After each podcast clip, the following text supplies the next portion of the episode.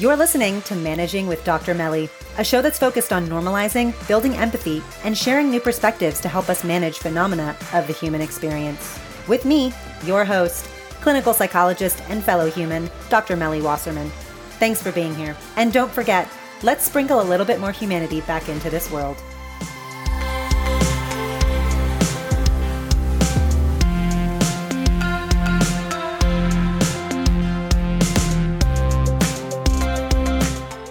Lot of things about the transition to parenthood. There are just so many cooks in the kitchen. But when we think about managing parenthood as a trauma survivor, or even beginning to plan the journey to become a parent, a lot can come up. According to the National Center for PTSD, in 2020, about 13 million of Americans had post traumatic stress disorder, and that only includes folks who met criteria for the diagnosis. Many folks who experience trauma may not end up with a diagnosis, yet trauma can have a lasting impact. Oftentimes, trauma can reemerge, and we can be revisited by thoughts and feelings related to traumatic experiences as we emerge into the role as a parent. This week, I'm chatting with Renee Eddy. Renee is a licensed professional counselor, Reiki master, and eye movement desensitization and reprocessing consultant based in Norwich, Connecticut. She works with an array of people who are on their healing and growing paths. Her passion is helping people heal from trauma throughout the lifespan, navigating transitions, and helping folks thrive in their lives. In this episode, we chat about managing parenthood as a trauma survivor. How does becoming a parent trigger unhealed or even healed wounds from our childhood? What impact does trauma have on our role as a parent? And how do we mitigate the impact of trauma within our role as a parent or break intergenerational cycles?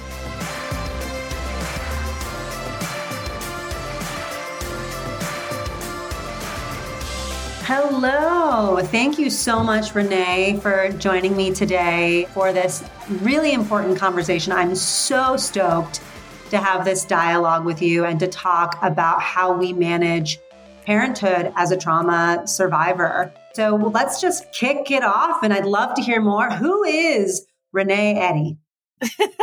Thank you so Who much are you? for having me. you know, that's a question I ask myself on the regular. same, same. I feel that. Yeah, yeah. I, I always tell people, like, if you're the same person you were a year ago, is that really okay? Yeah. Um, so who, who are you today in this moment in right this moment. now? Who are you? So, well, professionally, I'm a trauma specialist, Reiki master, and EMDR consultant. That means I specialize in working with people who have experienced trauma. My focus is on whole self wellness. Whole self wellness is the integration of the mind, body, spirit approach to healing and embracing the life that you want to live. In this moment, I am particularly focused on helping moms achieve whole self wellness because I believe that, you know, as moms, we're often fed this lie that we're not allowed to matter as much as those we care for. So I am very much focusing on helping women and moms really recognize that that's a lie, that we can have whole self wellness and helping them get there. I'm also blessed to teach my fellow humans about Reiki, and I help other therapists learn how to practice and develop their EMDR skills. I also founded Eddy Wellness, which is a holistic group practice I have and that I have growing here in Norwich as well. Just really excited to be here. I love our like alignment. I'm all about like the holistic. I think that we have to as providers really look at whole human, whole body, whole identity wellness. I think it's such a such an important and critical factor in the work that we do. Well, I think it is. And I believe that we've gotten away from that. I think that treatment at one White was focused on the whole individual. And as we started to learn more about the bits and the pieces, you know, understandably, we're like, oh, let's learn all about this. Let's learn all about this. And we forgot it was just part of the puzzle and started thinking, like, oh, this is the only thing that matters now is this field or this field. It's like, no, like, still one whole person. And I love that, you know, you mentioned, and so many things that we align with as well I've gone through EMDR training and I always love to hear about like people's professional journeys and like how they have integrated these parts of their professional identity and it's so hard to piece apart professional and personal identity because they overlap, right? Our values and kind of who we are. And for me, I share with my students that I actually was an EMDR patient before I got trained in EMDR. And same with like this holistic perspective. Like my acupuncturist is, I always say, like, he's my primary care provider, he's my guru, like, you know, all about the chi. Don't fully understand it, but I can benefit from balancing my chi. Absolutely. right. So, how, in terms of like your professional identity and your professional journey, how did all of these things come together? Oh my goodness. So, I remember when I started my own healing journey, it was a very like clunky is the word that comes to mind process. As it is for so many of us. I know. It's not linear, it's clunky. and I didn't know where to go or what to do or anything. And so I was always drawn to like the holistic piece because I'm like, this can't be it.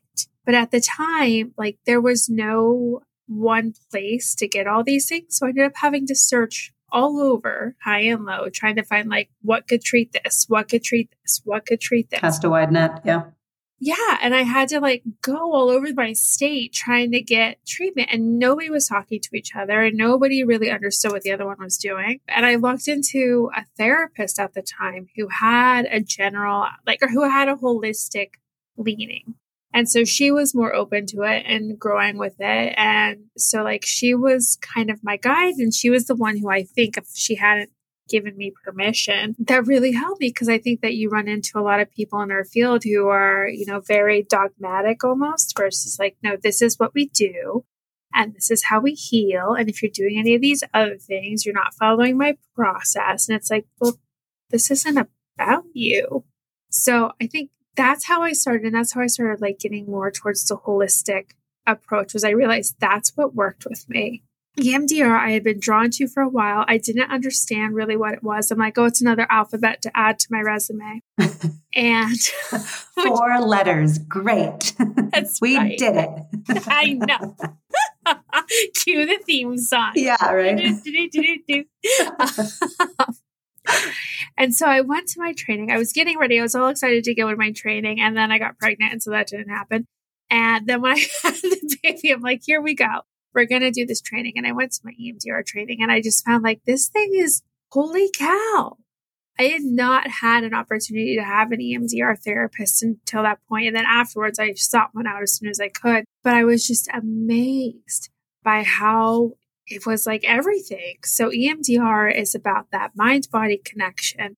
And I was so blown away by the fact that we're mapping out our neural networks, we're healing from yeah. a brain level. Integrating. So I love mm-hmm. the science and the like just the integration with that mind and body. Cause I was like, holy cow, like finally, like this is really going at it in a way that makes sense. And so it resonated for me and once I found EMDR, like I never looked back. And so I went on and I just kept doing it and doing it and doing it. And around the same time, I was also realizing that I was really tuning into the energy piece. So I went ahead, I did my Reiki training, and that was another thing. Once I did it, I was like, okay, so here this is. And I never looked back. And it wasn't until probably a year later that I was like, hey, wait a second, these things can work together. And so that's where really took off for me and where it became part of my professional identity is realizing that this is what I do. This is what I offer. I focus on whole self wellness because that is what we need. It's mind, body, spirit, mind, body, soul, whatever you decide to call that last thing. But like, if we're not treating people from a whole body wellness, from a whole self wellness, then what are we doing? Whole self wellness as an individual, right? Because exactly. that's so individualized. Yes. Yeah. No, I love that and deeply resonate that with that. I feel like we could spend this whole episode talking about EMDR too, because we'll get on our soapbox for sure. It's amazing. All I can say is if you haven't tried it, try it because it will change your life in ways you didn't realize were even possible. So I always, I, I generally like to start out too with like an icebreaker question so we can like, you know, get to know you behind the scenes. So I will ask you, what's one thing that you will never do again? We've been talking about all the things that we we love to do and that we integrate. So what's one thing that you'll never do again? this this kind of seems silly. So, are you familiar with water parks? Oh, yeah. We have several here in California. I would imagine, yes. so, I remember as a kid being all about water parks. They were a very special treat. So I was I've always grown up in like the northeast area. And so water parks are not a year-round thing. They're just the seasonal and it was always like such a treat when we got to go to one. And so I found this one near us, which was actually an indoor water park. And I took my kids, which was beautiful and blissful. It's not a vacation, as any parent can tell you, like when you take your children to a water park, even if it's an indoor resort. And my daughter was so, so excited to take a ride on the slide, but my son wasn't big enough. So I agreed, unintelligently is what we're going to call that, to go ahead and go with her on this water slide. And so it was one of those big raft ones that sits like six people. And it was also like still coming out of COVID. So you weren't allowed to mix people. It was like if you went up as a unit, you rode as a unit, and that was it. So it's me, a full grown adult female, with my small child on this raft that's supposed to fit six people. And they just sent us opposite each other. And so we go. And so the entire ride, the entire spinning ride, I was going backwards in circles in loops. Oh, I feel this.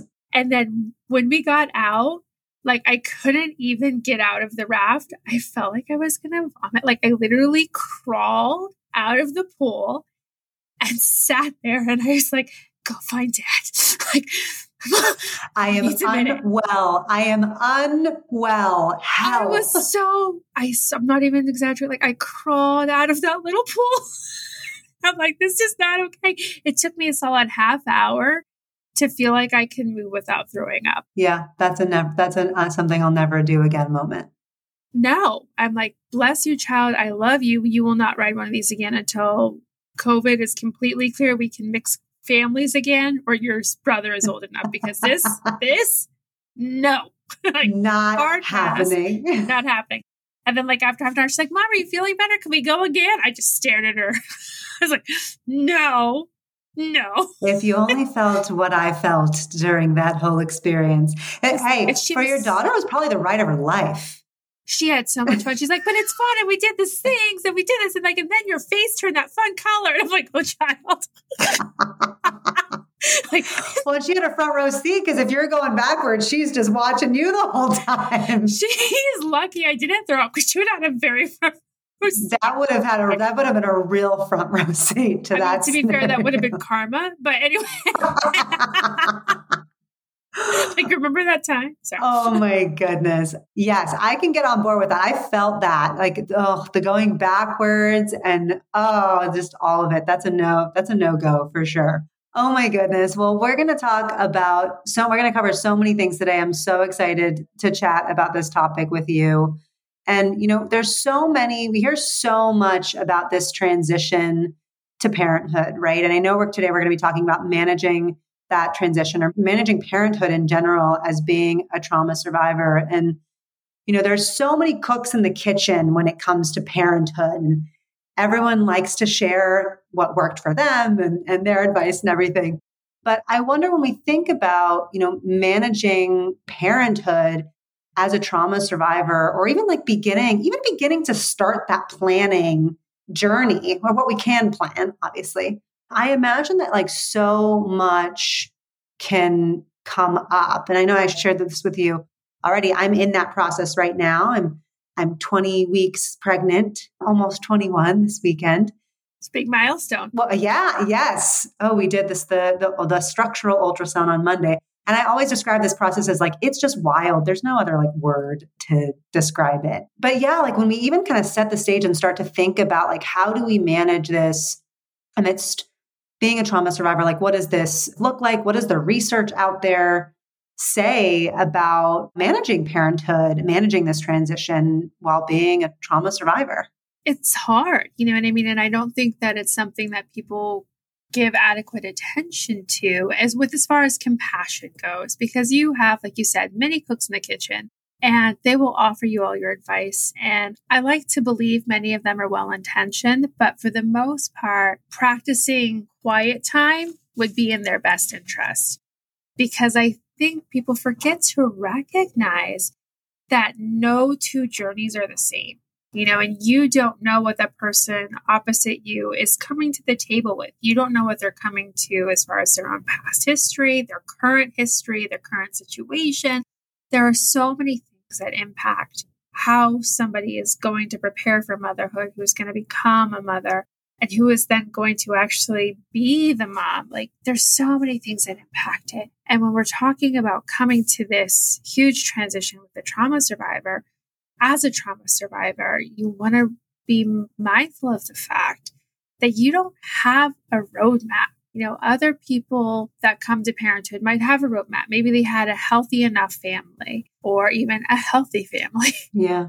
Yeah. You know, so they have signed kind of a how to book, or maybe they even have support. Like that's one of the things that drives me crazy, especially if when you come to parenthood as a trauma survivor, you're lacking that basic support that a lot of other people have. And it's hard to understand it until you live it. Right. And that sense of like, even like isolation, maybe aloneness, maybe loneliness doesn't even like fit, but like, yeah, this, this sense of isolation. And especially for folks who ha- are trauma survivors, right? I imagine that some of these experiences uh, inherent in this transition or even raising a child can kind of trigger these like unhealed or maybe even healed wounds from our own lives, from our own upbringing, from our childhood, or even like other areas of our lives. Absolutely. When you're experiencing things as a parent, it inherently adds a different layer to any trauma you might have had, especially if we're talking about like attachment trauma. When we say attachment trauma, that's just a clinical way of really saying trauma that happens with some kind of caregiver, period. You know, caregiver partner, there's some attachment trauma there. If you're a child who's experienced some kind of trauma from someone in your family, it's going to show up when you're parenting. You know, not only again do you not have the reference point here for how to parent in a healthy way, but you are, if you're in the process of healing, now having to recognize that you don't have that support either because these people who raised you, even if well intentioned, are not safe for your child to be around because maybe they haven't done the work. You know, maybe they aren't recognizing that their behavior is troublesome or not in the child's best interest. But either way, there's that inherent issue. You know, the thing that always blows my mind about trauma is it's generational, you know, and I don't think that we mm-hmm. recognize it. Like, you know, when we say trauma, let's back up when we talk about trauma. I love defining a construct. Let's define a construct. Yes, it's my favorite. well, it's important that when we define trauma, we know what we're talking about. So right. people, when you say trauma, they're like, oh, yeah, sexual abuse or physical abuse. And those are the two people usually go to. And it's like, well, yes, absolutely. And those are two. And you know, trauma really is, and this is my favorite definition by Bessel van der Kolk, who's an amazing author, research person, like amazing. And it's any event that overwhelms your nervous system. So when your nervous system at a purely biological level gets overwhelmed by something that becomes traumatic because your body's trying to respond to it and it doesn't necessarily have the tools. So this could be a natural disaster that happens. You know, think like hurricanes, floods, tornadoes just happened, anything like that. Any kind of food insecurity overwhelms your nervous system. There's actually a lot of phenomenal data about food insecurity that happened post World War II and how it infected people generations down, you know, and war. And these aren't things that it's just like, oh, okay, this happens. So those parents are, you know, having a hard time. It's like, no, like it actually impacts your DNA. And people don't realize it. Like we can trace it down two generations on your DNA. Now, does it actually structurally change your DNA? No, it changes the chemical marks that decide whether or not your genes are going to be expressed.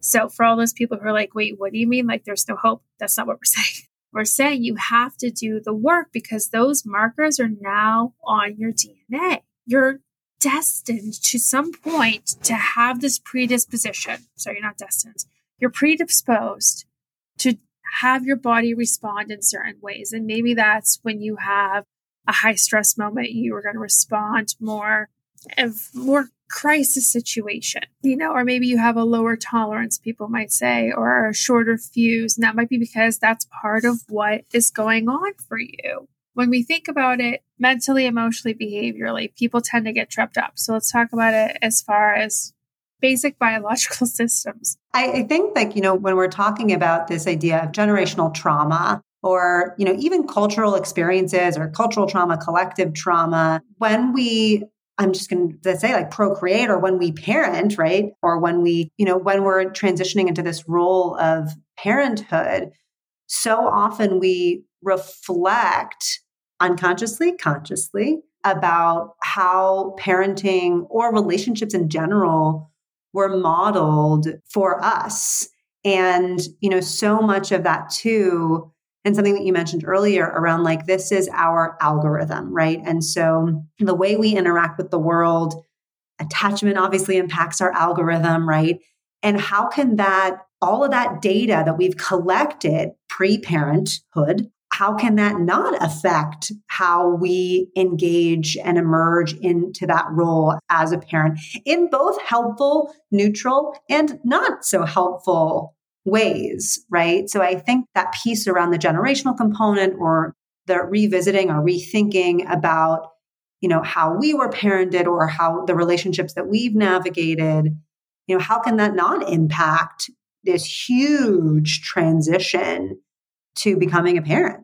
Absolutely. I think it's great that the way you're framing it is like it's not that it's inherently bad. Like this is how we're built to survive as we learn from the people before us. And sometimes the things we learn don't serve us you know so the trick is being able to recognize when that moment comes up. You know i think about an example just within my own family when we talk about generational trauma and how it might not be something that you even flag as problematic. Like so my if you go back two generations in my own lineage like that's great depression time. And so my grandmother grew up during great depression. Obviously there was food insecurity. There was all kinds of financial insecurity. She carried that with her and without any intention of any kind of harm, passed on to her children. You know, so when my mom was growing up, it was a very big thing that you waste not, want not. Many people hearing this might know that exact phrase. So you finished everything that was on your plate. You didn't ask for anything else. You were, that was it, food. And you always, food was like, oh my God, like an obsession. Like, will we have enough? And was that coming in because there were problems at that time? No, it's because when she grew up, there were problems without thinking about it. She passed it to her kids. And then I didn't notice I even had this issue until my 30s. And I was having like people over for dinner, and I noticed I started having like full on panic attack that we might run out of food. And I'm like, oh my God, they're going to starve. Like it was full alarm bells, alarm bells. Yeah. And I had not had that issue in my adult life there was more than enough food for everybody. Yeah. including yeah. leftovers. But it didn't feel like there was, right? But because it of the generational like, cycles. Yeah. I was having this moment. I was like, oh my God, where is this from? And my mom and my aunt happened to be there and they just started laughing. I was like, what? They're like, oh yeah, we do that too. You always gotta have enough for everybody. And like it wasn't until that moment where suddenly like my therapist self clicked in and I was like, huh. Oh, curious. really? Because yeah. this has not been an issue. Right. You know, and it's just like it's those things that you don't even recognize, but they become such ingrained parts of our life because it was an issue for someone along the line. You know, and when we don't have, you know, the opportunity or the ability to acknowledge that, we're destined to repeat that. So when we talk about things like generational trauma, the phrase that always sticks with me is, well, it worked for my parents, so it'll work for me. And I'm like, no, thank you. If that's the only reason you're doing something, we need to have a serious check in because that's just normalized. Something has been normalized. Now, it could be good, it might be different, but it also might be bad. Right. Yeah. It's so interesting. What's been coming up so much for me in this process is, you know, being someone who was adopted at birth, this experience is very wild. And it's so interesting because when one of my mom's closest friends found out that I was pregnant, and she's adopted too, she kind of pulled me aside when she was at my mom's house one day and she goes, So, and it was like almost like a whisper, like, So is the adoption stuff coming up yet?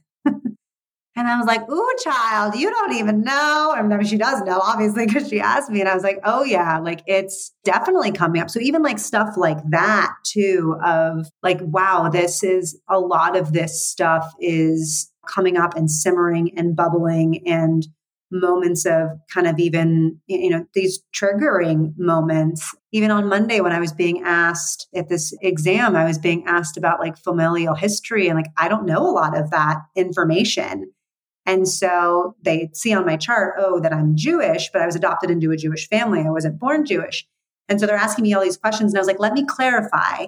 You know, I was adopted at birth to a Jewish family. I don't know a lot of my history. And st- even like reminding myself that I have to say things like that.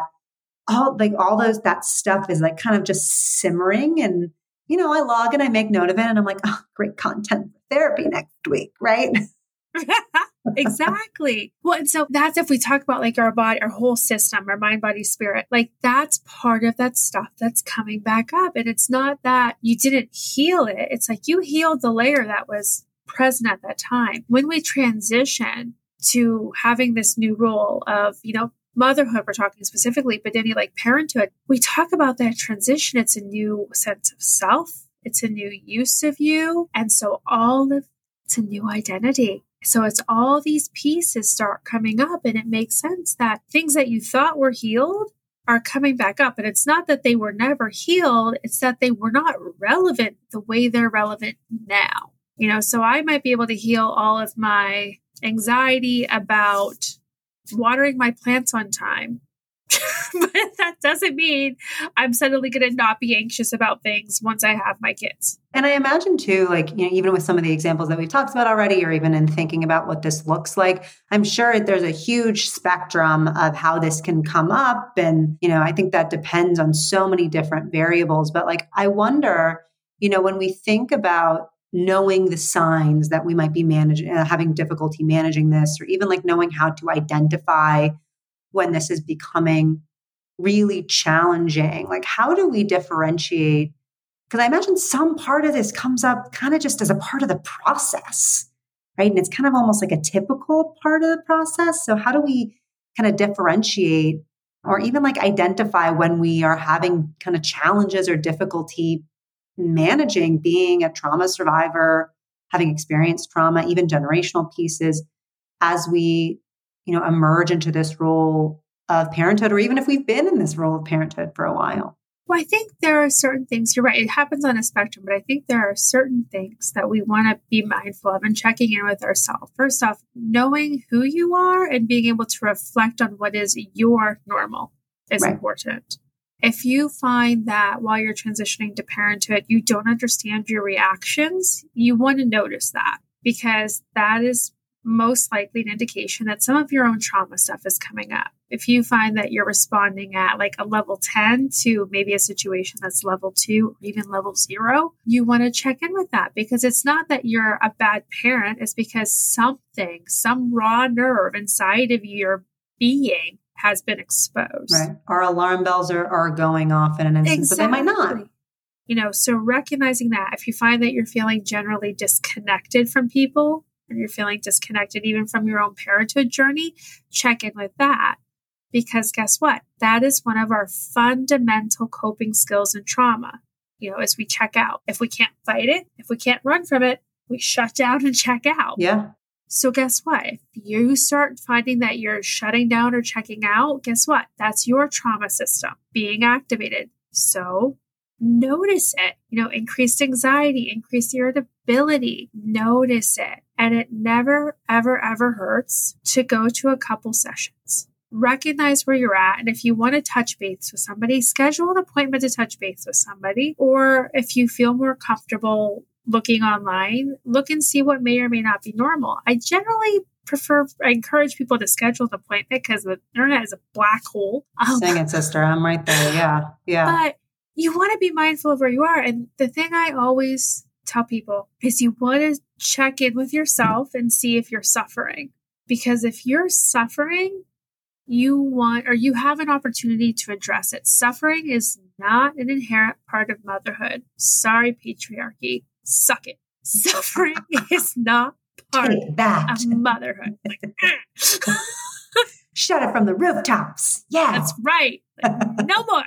I said good day. Uh, suffering does not have to be part of motherhood.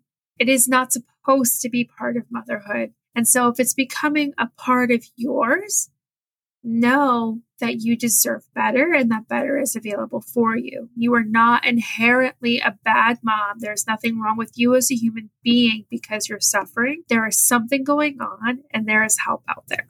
And it's so it's so wild too because a large part of this process of this transition that has felt really isolating yet and I find myself being like, "Oh, well, I wonder if I'm the only one who experiences experiences this, right?" Or the big one for me is when people are like, oh my God, congratulations, like Mazel Tov, this is so exciting. And I'm over here like, yeah, I feel great about this, but also there's, I'm like overwhelmed all of the time.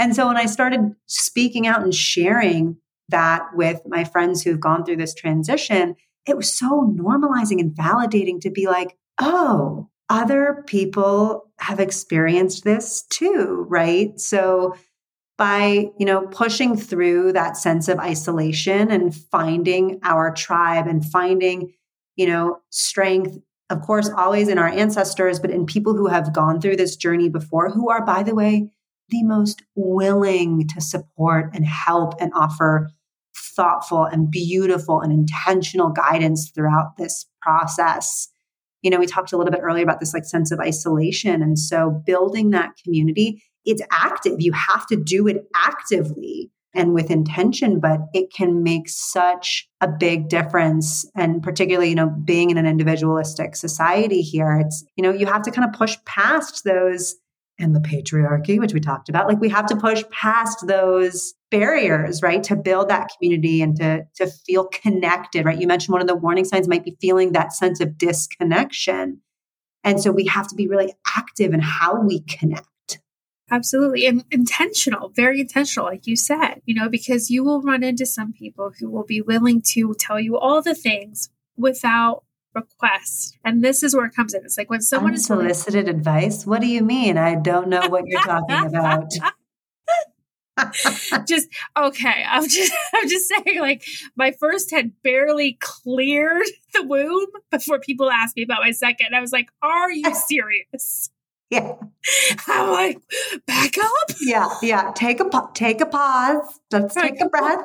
They need a playmate. I'm like, I like I what? I haven't even been stitched up yet, people. Like, exactly. let's take a breath. Yeah. Like, come on. This one's still covered in goo. Like, what are you doing? They haven't even been cleaned off yet. I know. oh, yeah. Yes good times, patriarchy. And so that unsolicited advice, you always want to, when people try to give it to you, you don't, I encourage you take it with a grain of salt or don't even take it. Or you can say, next time I want your opinion, I'll let you know. Thank you. And walk away. That's a healthy boundary. People often question it that women aren't allowed to say that, but you're allowed to say, like, I'll ask you the next time I want feedback. No one's entitled to tell you that that intentional community that you're talking about when we're seeking out others who have gone before us, maybe our close friends or trusted relatives or ancestors or whatever it might be, that is when you want to be open to that community, to taking that feedback, to taking that advice, because you're right. They will tell you, you know, and you'll have people, I will be honest, like with people that I run into who would start talking about motherhood or when they first have a baby, you know, yes, the baby is cute, but my first question is always, how are you? You know, because we often are given this message that it's the baby that matters. You know, our service to the world is officially complete because we procreated male off or male heir. What the? F-? It's like, no, how is the mom doing? You know, because it's so wild that there are so many things that come with pregnancy that do not get attention, that come with motherhood that do not get the attention. Like the fact that you are so flooded with hormones after having a child that it is anticipated that within the first three to five days, you will have an uncontrollable crying spell that will make you feel like you are dying. Why? Because that's part of the hormonal release after pregnancy. But do you find out about this? If you're lucky, one of the female nurses mentions it in your maternity ward. So many women I know had no idea. They came out, they had this, and they call and are like, I don't know what's wrong with me. I'm like, oh, you had a baby. There's nothing wrong with you.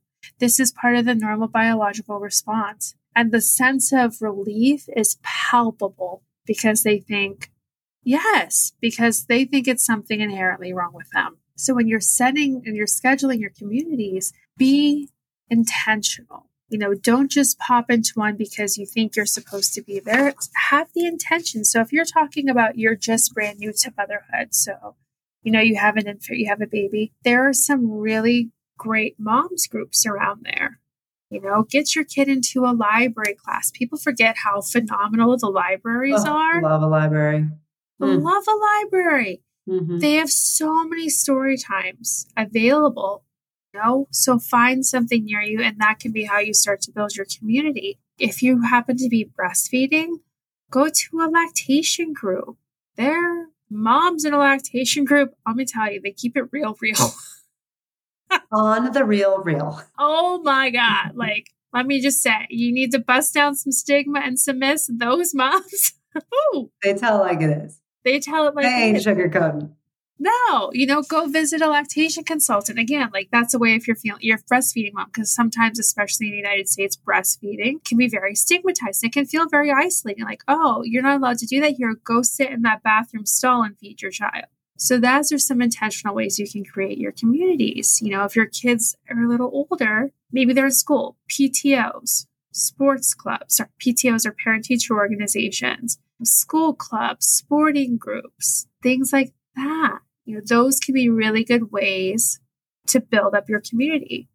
So we talked a bit about kind of building community, building connections, finding connections, finding your tribe, right? What are other steps that we can take if we are noticing that we are having difficulty kind of managing parenthood as a trauma survivor? What are other things that we might be able to do to help manage that? So, you want to practice doing grounding. When we talk about grounding, we're talking about helping your mind and body be present and connected to your current moment. You know, so do some deep breathing you know, from a biological standpoint, we want to help your nervous system calm down. Yeah. We when want to help activated. It, yep. Right. We want to help it regulate itself again. Because especially if we're a trauma survivor, that system, that ability to balance itself is already skewed. So we want to help it as much as we can. There are lots of things that we can do to help regulate our nervous system. So the deep breathing is the one you'll see most common. One of my favorite things in the world is to hum, which it sounds really bizarre because you're like, who still does that? But it's me in my car going, but why? because when we hum, it activates our vagus nerve, which is one of the main nerves in our down regulation system. So do that. That's a way to use your body to help ground your body. I love that. I love that. I'm going to try humming. I think you got me. I think right? you got me on. I'm gonna. I'm gonna be in that in the car with you. We're gonna be humming away, humming at a good tune. That's right. I'm like, it's what I do on my drives to and from work. Now I'm like, I'm just gonna do a little down regulation, and it's like random songs. yeah. sometimes it's just nothing. It's like. Mm, but the more I do that, the more I activate that vagus nerve, the more my body starts to regulate, my systems start to find their natural balance, and I come out of any state of arousal I might be in. You know, maybe my child has told me for the seventh time today that I'm the worst mom ever because I won't let her have TikTok. Okay, I'm gonna go hum it out because yeah. yeah. the alternative is going to be screaming. Yeah. And I don't want to do that. But realizing that these skills can follow us whenever. And just because I know we talked a lot about early motherhood today, but like motherhood, parenthood doesn't get easier, you know, because you're always parenting a seven year old, an eight year old, a nine year old, or whatever it might be for the first time, you know, and recognizing like that's going to keep shifting. So these skills, these wellness techniques will serve you no matter where you're at in the journey, even with your adult children. No, I I love all of the things that we've talked about in terms of, you know, building community. I'm always talking about like finding your tribe, grounding, heck yeah, focusing on the present um, and however that looks for us, right? Like whether it's breathing, whether it's humming, right? Whether it's using kind of tactile or sight or however we can bring it back into the present to regulate and how in so many ways too that's that is in and of itself maybe breaking the cycle and modeling regulation can really be incredibly powerful. Absolutely. Absolutely. And another way to really model it and like take it home and i decide this is the thing i love the most about parenting is apologize. Because so many people were raised in homes where apologizing or emotions were signs of weakness and the adults never did it. So if you want to break a cycle of trauma that in part is from the patriarchy, shout back out to that. Apologize to your children when you do something. You know, when you cross a line, when you do scream, you know, when you do something like that, apologize to them because not only are you healing yourself in that moment, but you're also healing your relationship with them and you're telling this generational cycle, it stops here. Like, we're done with this. Like, adults can be held accountable as well. Yeah, that's powerful. So, where can folks get in contact with you, find out more about you? I am on Instagram at Eddy Wellness. That's E D D Y Wellness. And you can also go to the website, eddywellness.com. Those are the best ways to follow me. I really encourage people to check out the Instagram account put so much free content out there. Like, this is my love letter to moms everywhere and to humans everywhere. Is like, because I realize that, especially right now, we're in the time of a mental health crisis, there's really not enough therapists. So, this is a way, you know, this is another way you can help build your community where you can help kind of even check yourself if maybe you're not feeling comfortable calling somebody yet. Go to these resources, go to these licensed professional people that are on these platforms and see what's out there. You know, I teach a lot of coping skills on my website. I do a lot of psychoeducation. So telling you like this is pretty common, you know, normalizing things, like normalizing the fact that when you're a parent and you've had trauma, your parenting journey is going to look different than someone else's. And that's okay. You offer so many, like you have so many offerings, amazing offerings. Anything coming up that we want folks to keep an eye out for? Actually, thanks for let me tell you more. Let me tell you about my lovely, lovely baby, which is my whole self wellness for moms course. It's all about how to incorporate wellness into a very demanding schedule.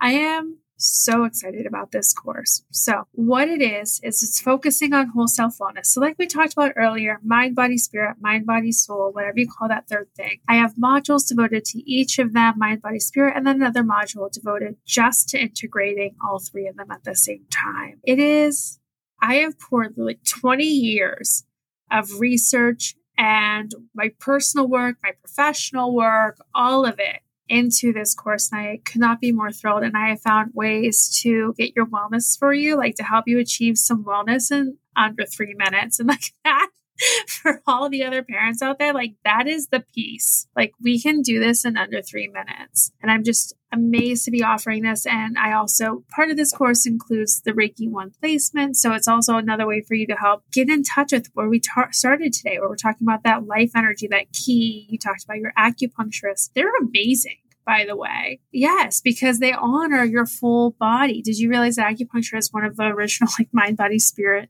techniques? Because it talks about the meridians, it talks about how the energy is flowing. It's amazing.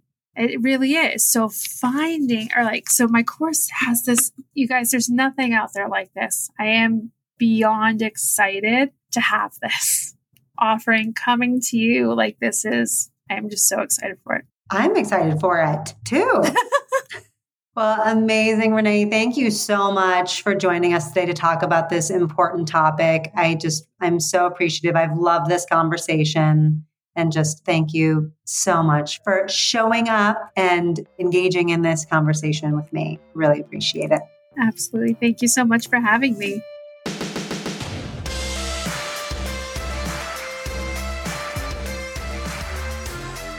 Thanks for joining in to today's episode of Managing with Dr. Melly. We hope this episode was helpful and that you enjoyed the conversation. We'd love to hear about your insight on today's topic and hear from you about what you'd like us to feature in upcoming episodes. Head on over to our website, managingpodcast.com, to share your feedback.